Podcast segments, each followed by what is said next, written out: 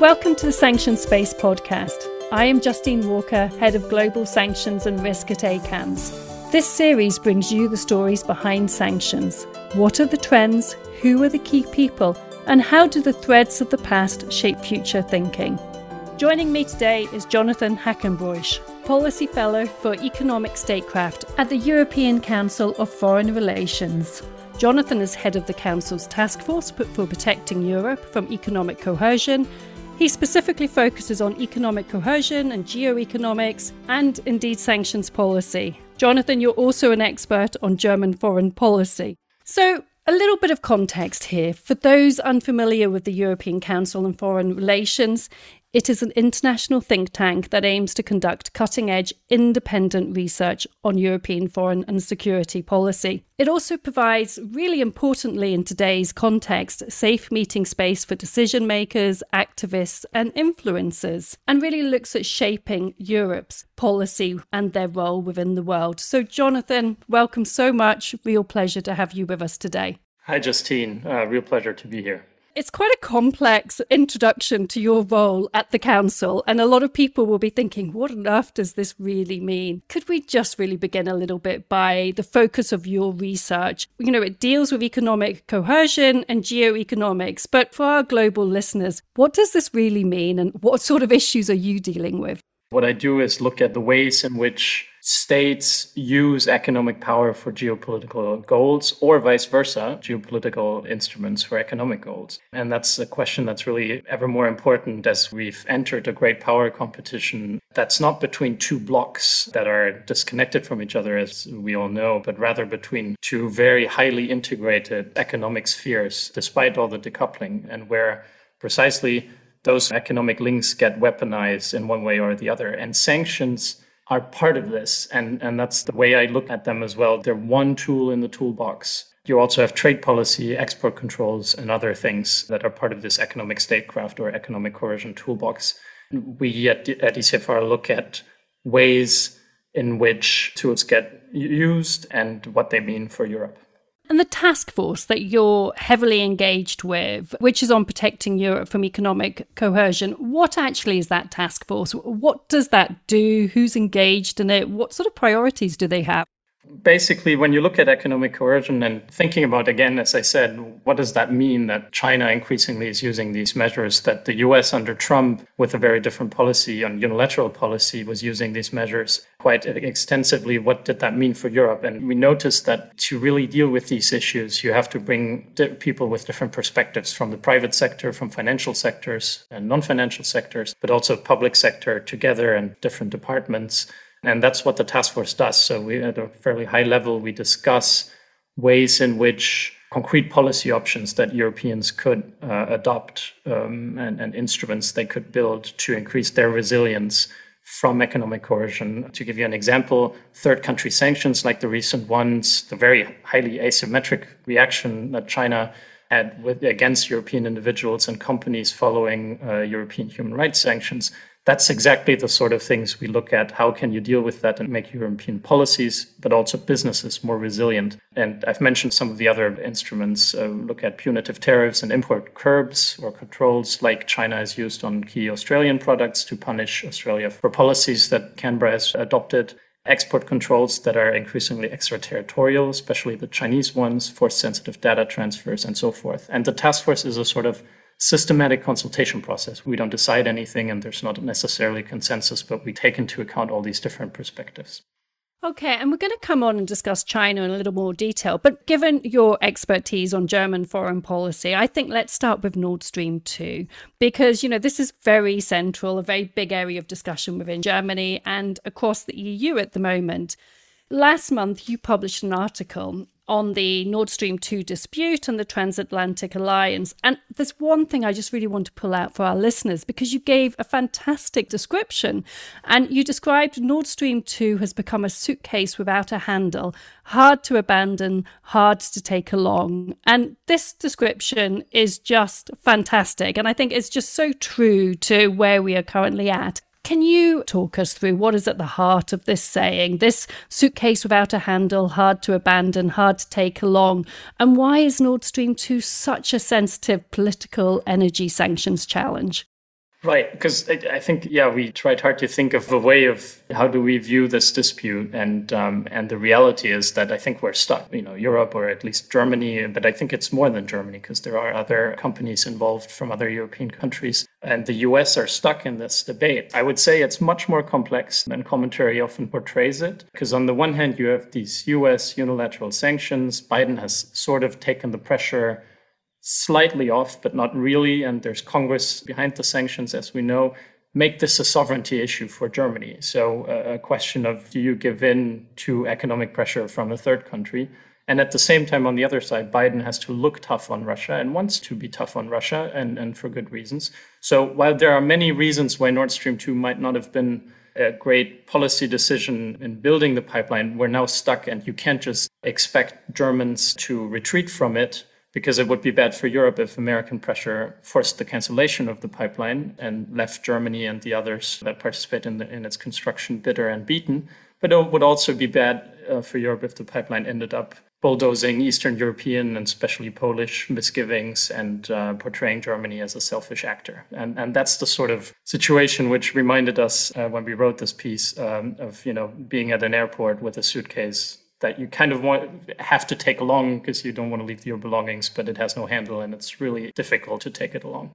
Yeah, and to give a little bit of flavour on just the strength of feeling here, because in March we saw President Biden, he described Nord Stream 2 as a bad deal for Germany, for Ukraine, and for our Central and Eastern European allies and partners. And, you know, he really reiterated the US as willing to any entity involved in Nord Stream 2 and the pipeline, and also the sanctions risks that they should face. And he really stressed that people should abandon work on the pipeline immediately. I mean, these were really strong statements from the US on an ally, you know, thinking about how much Germany has been involved in this. I mean, how's it been taken in Berlin and indeed other EU governments? How do they view the US position on Nord Stream 2? First off, I mean, in the German debate, the project is controversial. But of course, we're very close to its termination, and there's just a few kilometers really left pipe laying. And stepping back from it is that's a first point, of course, will create quite a bit of economic damage of a pipeline that you could argue which maybe should have never built, been built, but now that's a, even a previous government and so forth. And I do want to stress you have to ask yourself, you know, Merkel, who's certainly, you know, he grew up in the Soviet bloc, an Atlanticist who, who advocated for joining America in Iraq against public opinion back in the 2000s, is really holding on to this pipeline despite U.S. pressure. So there's a little more than pure, uh, you know, economic interest or even cozying up to Russia, which I don't think is the case here. I think it really is quite a bit, since this is a sanctions podcast, about the sanctions and the unilateral sanctions. And in a way, they symbolize to Germans and Europeans more broadly. The French have also been hit by US unilateral sanctions in the past. The US is willing, when policies diverge and, and opinions diverge, to use these tools against allies or their projects. It comes at a time when especially an export oriented and a trade oriented economy like the European one, and certainly the German one, is really worried about setting a precedent of giving in to economic blackmail. I think there's an acute awareness that people in Beijing and in other places in the world are watching fairly closely how do the Germans behave under economic pressure. And I'm personally, I mean, I haven't talked to her, but I'm not sure if Merkel is such a staunch defender of the pipeline. But it's a sovereignty issue, and if Margaret Thatcher in 1982, uh, during the Cold War, held on to a pipeline, the Trans-Siberian pipeline, and building that together with the Germans and the French, who was a you know a really close friend of Ronald Reagan's. Then you see the way she opposed sanctions underscores a little bit how difficult an issue this is of sanctions against allies or allied projects. And often when we talk about Nord Stream 2, we talk about it in the context of the US position and the EU reaction and the German reaction. But clearly, Russia are a key stakeholder in this. You know, the UN Security Council member. What has been their response? Right. So I think that they're watching this very closely as well. When I talk to my Russia colleagues as well, they say it, this is a question of credibility for Moscow. And now, of course, we, you know, this does does not mean you have to build Nord Stream 2 just because you want to look credible in Moscow's eyes. But you also want Russia to take the EU and Europeans seriously, which hasn't been the case recently. And there's a risk that third countries increasingly view the EU like, you know, a ball that you can kick around with economic pressure between the US, China, Moscow, and so forth. So, in that sense, it is a credibility issue as well for the EU There's a chilling effect on trade with Russia as well, of sanctions generally. So many more European companies wonder can we do this or that in trade with Russia? And you could say that's good because it increases economic pressure. But because as we talk about sanctions and designing sanctions regimes, because it's not tied to a particular policy goal and outcome, in exchange to which Russia would face less economic pressure, could contribute to pushing Russia toward China in an important trade uh, market just lost without a policy goal achieved.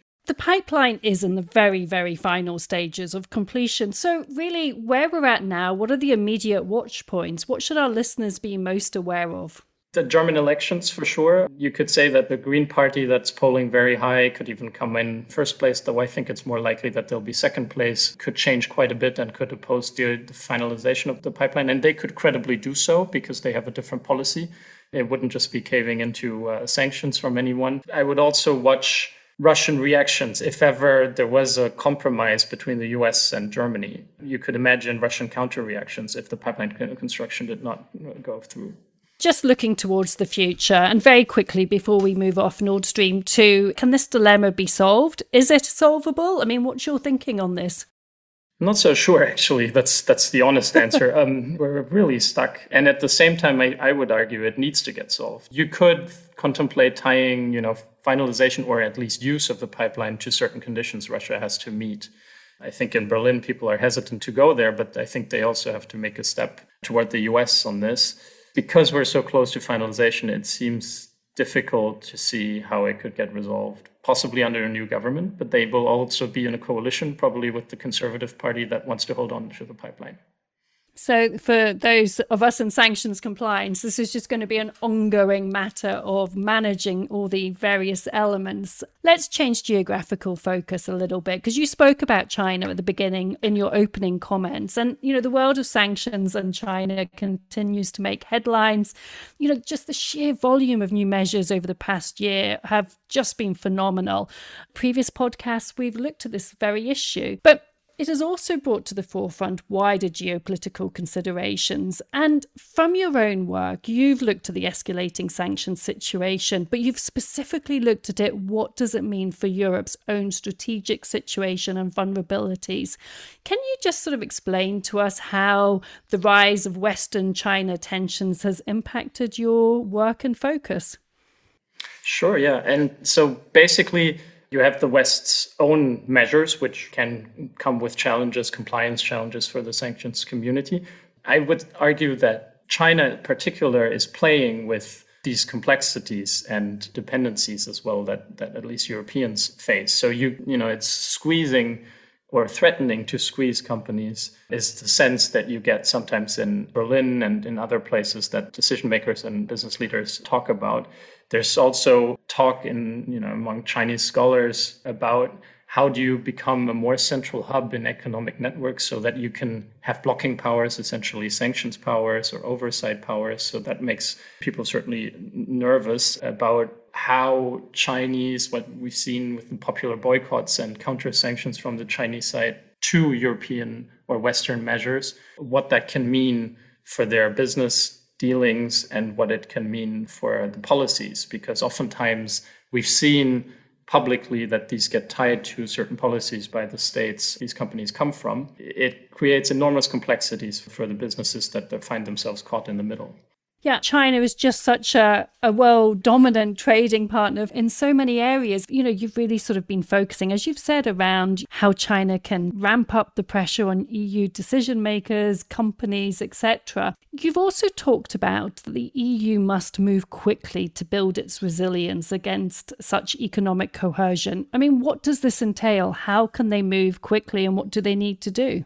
Right. So I think the EU has a number of options at its disposal. One of the difficulties um, that the EU has is, of course, that it's a, such a an odd polity, if you will. So you have trade policy, which is highly centralized with a lot of power on the European level, but then foreign policy and sanctions policy not being centralized and in the hands of member states. What we looked at, and that comes in addition to the sort of uncertainty that third country sanctions oftentimes use. So the recent Chinese sanctions, we still don't really know what they mean for European individuals that find themselves on uh, sanctioned, and for the companies, the boycotts are unclear and, and vague, and they just have an effect. But it's not even clear how much these were state policies or popular reactions. And one of the first tools that we thought about was a sort of resilience office that would analyze and assess and also be these economic coercion instances, but also be an, a central interlocutor for the EU with other countries on their sanctions policies, ideally to get to a place where these sanctions are less harmful for European business and the EU and where European policies can be strengthened and be more resilient. And are there specific vulnerabilities for Europe? I mean, in your analysis, do you think Europe is specifically vulnerable to a more assertive counter sanctions framework from China? I think so in, in in some way, but I think the challenges of you know intellectual property and circulation are. If you ask people in, in, the EU, and they sound similarly worried as those in the US, but I do think the EU is in a slightly different position.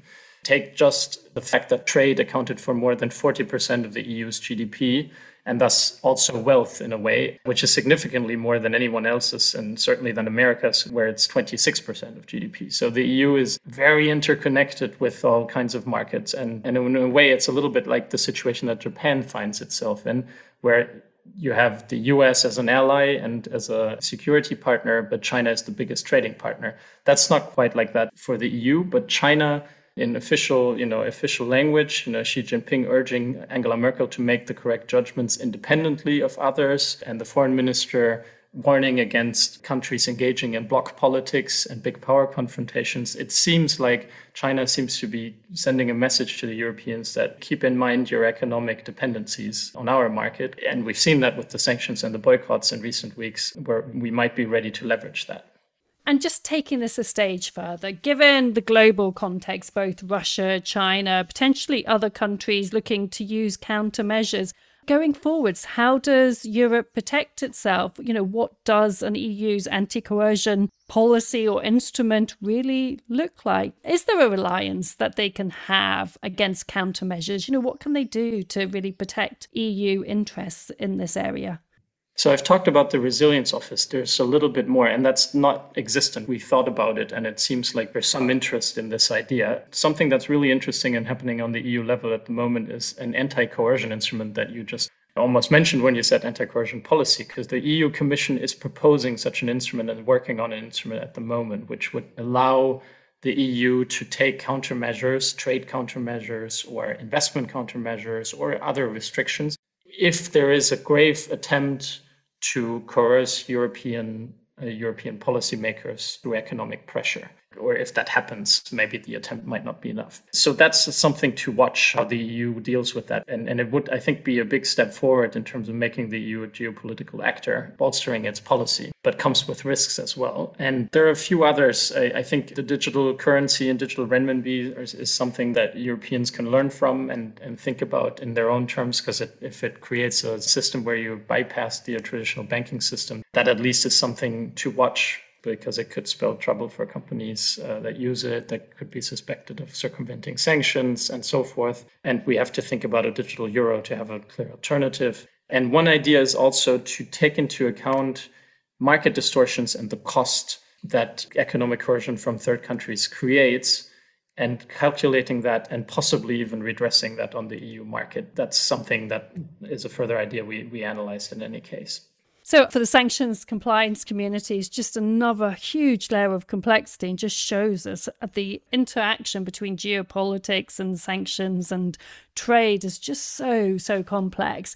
Look, this has been really insightful. And I just want to conclude with a really quick final question. Given all we've discussed, how do you view the future use of sanctions? Will their effect be blunted, as some have suggested, or will it just remain the go to tool of choice? You know, is sanctions going to be here and used in a continuing way, or do we expect to see some changes?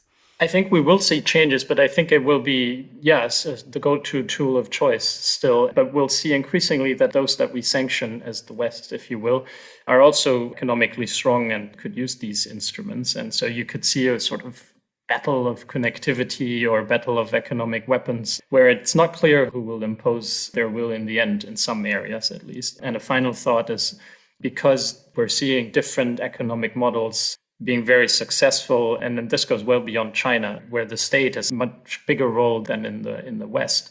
I think these tools will remain uh, on the table for many, and their importance will increase, and the complexities, certainly for compliance, will remain or get bigger. Jonathan, thank you so much. We have gone from suitcases without handles to the battle of economic weapons. A lot to cover in this podcast. But I do hope listeners have enjoyed all that we've talked about. Please do sign up as we move around the world to hear the stories behind sanctions. Thank you so much.